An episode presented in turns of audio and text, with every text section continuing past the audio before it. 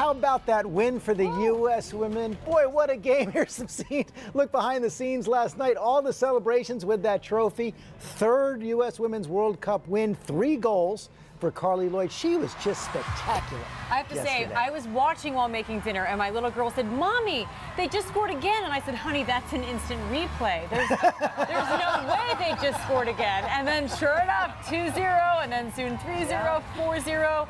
Everyone was on Twitter last night, too, as well. Millions and millions of tweets about the game from celebs to President Obama. There's a scene in the 1995 movie The American President when a man in a green blazer buttonholes the president and asks whether he's aware that down in Atlanta, women want parity for girls' softball, for field hockey, for volleyball.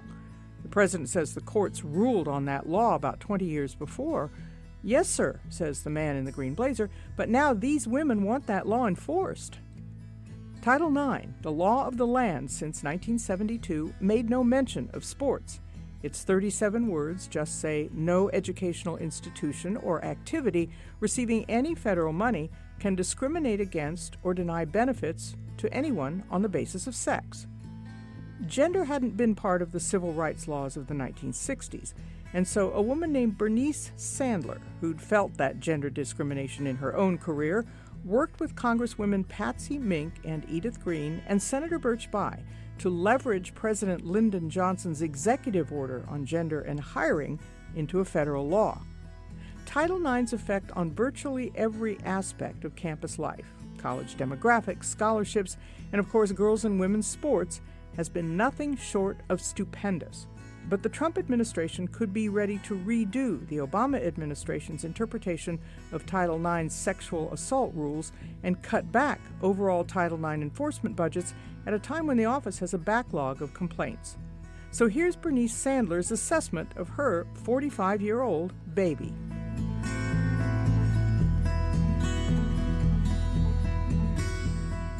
How did you help to create Title IX? How did you get it into law? Uh, well, first we realized that that uh, women did not have the same protections against job discrimination and education discrimination as uh, people of color and different national origin and race. Race was covered and, and sex was not covered, so you can discriminate on the basis of uh, of sex. Uh, when I went to apply for uh, uh, some financial aid in my graduate work, I was told, well, we don't give too many scholarships to women.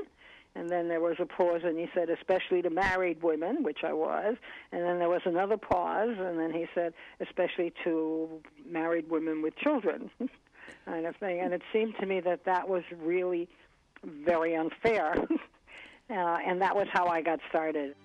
I grew up in Birmingham, Alabama at a time when Birmingham was the most segregated big city in America.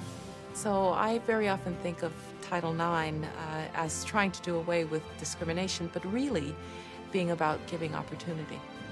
It's a long way from that to getting President Nixon to sign it in June of 1972. How did you do that? Well, Representative Edith Green, who represented Portland, Oregon, had been very active in getting the passage of Title VI um, which prohibited discrimination against African Americans uh, in federally assisted programs, which meant in education. And we didn't have quite the same legislation in place of discrimination against women. In fact, many people believed there was no discrimination against women. The feeling was women didn't need to go to college because they were all going to get married and have children, um, and therefore they didn't need a college education. So we had better give preference to the men because they're going to be working and the women will be just sitting at home with their degree. And that was not uncommon thinking at the time at all. Uh, Representative Green was the main person behind this. She was very much aware that women did not have as much protection against uh, discrimination in education as African Americans did. Uh, she certainly did not want to lower the protections they had to make them equal, but she wanted to expand the protections uh, for women. What happened is in 1972, sex discrimination was hardly uh, an issue. So no one was paying attention, and it was and it got through because, uh, again, no one was really looking or what it whatever. There had been hearings held which legitimized the problems. I testified at those hearings and also put the rest of the hearings together, where we documented uh, sexual discrimination in educational programs, and that that's what we essentially we were documenting the need for the passage of Title IX. I wouldn't have had a career without uh, Title IX. I think uh, first and foremost, I wouldn't have been able to, you know, play soccer or any sport that I liked in high school. Nowadays, people think of Title IX, if they think of it as all at all, as affecting sports, but its reach on college campuses was so much wider, even down to things like different curfews for men and women. People were surprised later to say, "What do you mean we can't do X?" Yeah, or what do you mean we have to have athletic programs uh, that are substantially uh, equal for for men and women, boys and girls. Does this mean we have to spend money on girls' athletics? We've never have done that before. And so a lot of people were surprised because they weren't watching and they didn't realize the implications. A lot of things changed. In fact, many campuses set up uh, a committee to examine where Title IX did make a difference. For example, um, you could still have scholarships, you know, for my dear in honor of my dear departed son or my dear departed daughter. You could still have single sex scholarships, but if you had, um, say, uh, X number of dollars and X number of scholarships for men, uh, and you had much less for women, the school then had to provide extra scholarships to make the make it equal, or approximately equal. You couldn't have like two hundred thousand dollars worth of scholarships for men and only $10,000 worth of scholarships for women. If you had 200,000 for men, you had to have that for women as well. On many campuses in those days, um, women had to live in dormitories uh, in their first year at least, and men could live anywhere they wanted. The theory was that men didn't need supervision and that women needed to be protected uh, but it wasn't fair because it meant women had to be in at a certain hour and men could stay out in many places all night or not come home at all. So what Title IX did when it was by just by being passed, uh, it reminded people and it helped people examine what was going on on their campus uh, and what needed to be changed.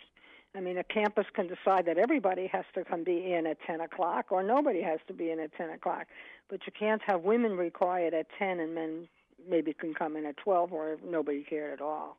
And what it did is it forced institutions who were getting federal funds, which is just every institution in the country, with the exception of one or two that were religious and didn't take any federal funds, but forced them all to look at their programs and find out if there was discrimination. So many of us remember the doors that were closed to us before Title IX. Women were denied access to playing fields, science labs, even classrooms. Now, because of the inspiring work of three people, Birch Bayh, Bernice Sandler, and the late Patsy Mink, and countless women and men who have come since, women and girls are legally protected against discrimination in education and sports. It may be a simple piece of legislation, but it sure has helped level the playing field around the country. It sounds like this was a slow motion earthquake, that it may have taken a number yes. of years. oh, that is such a good description. A slow motion earthquake. Oh, it's had an enormous uh, impact. Um, sports is a good one to look at. You, you don't have to spend the same amount of money for men and for women because some sports are more expensive. We're talking about the football problem here. Uh, football is more expensive than, say, women's tennis. But you have to provide what's generically something like equal opportunity for both genders. Uh, but they don't have to be the same sports. Um, you might end up with tennis for men and something a handball handball for men and tennis for women or whatever.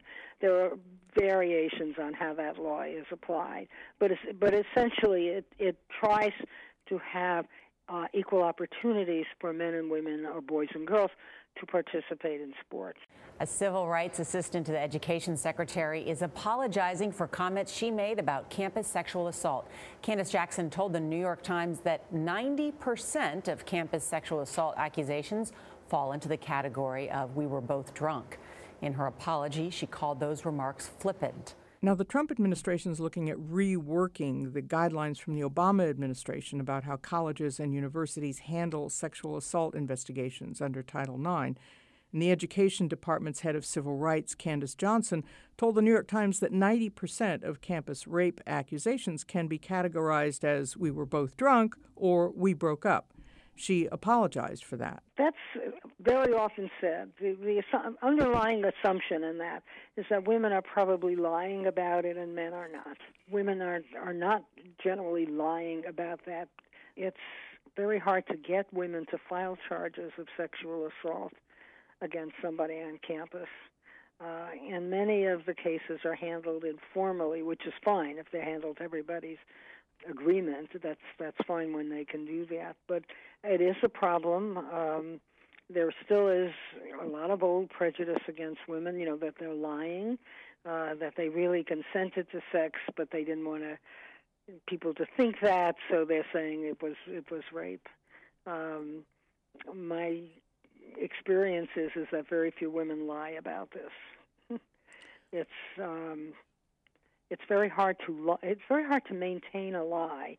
There is a worry that that could happen, and of course it could happen, but it's not as likely or as common as people think it is. If you think the school did not handle the complaint fairly, uh, and this would apply to men or to women if there was a complaint either for or against either either gender, gender, um, one can file a complaint, a Title IX complaint, and get the government in uh, to investigate. At this point, the, the Trump administration's budget proposal recommended a 7% budget cut for the Office of Civil Rights, which would mean about 27 jobs gone at a time when Title IX complaints are on the rise. So the law yeah. is still on the books, but enforcement is another matter. And what we we advise women when they file a complaint is that they write their two senators and their congressperson and ask them that to please write the Secretary of Education and say about the following case. This is one of my constituents who is suing, uh, who has filed a complaint against Joe Blow. Please keep me informed. and that's been helpful. Um, they then know that somebody's watching. No person in the United States shall, on the basis of sex, be excluded from, from participation from participation in, be denied the benefits of, or be subjected. Did you ever expect there would be a time when we wouldn't need Title IX, when things were oh, that would equal? be nice. I think I naively did think think that. A lot of us thought this, you know, we have Title IX, and in five years everything will be solved. Nobody would be filing charges because they wouldn't need to.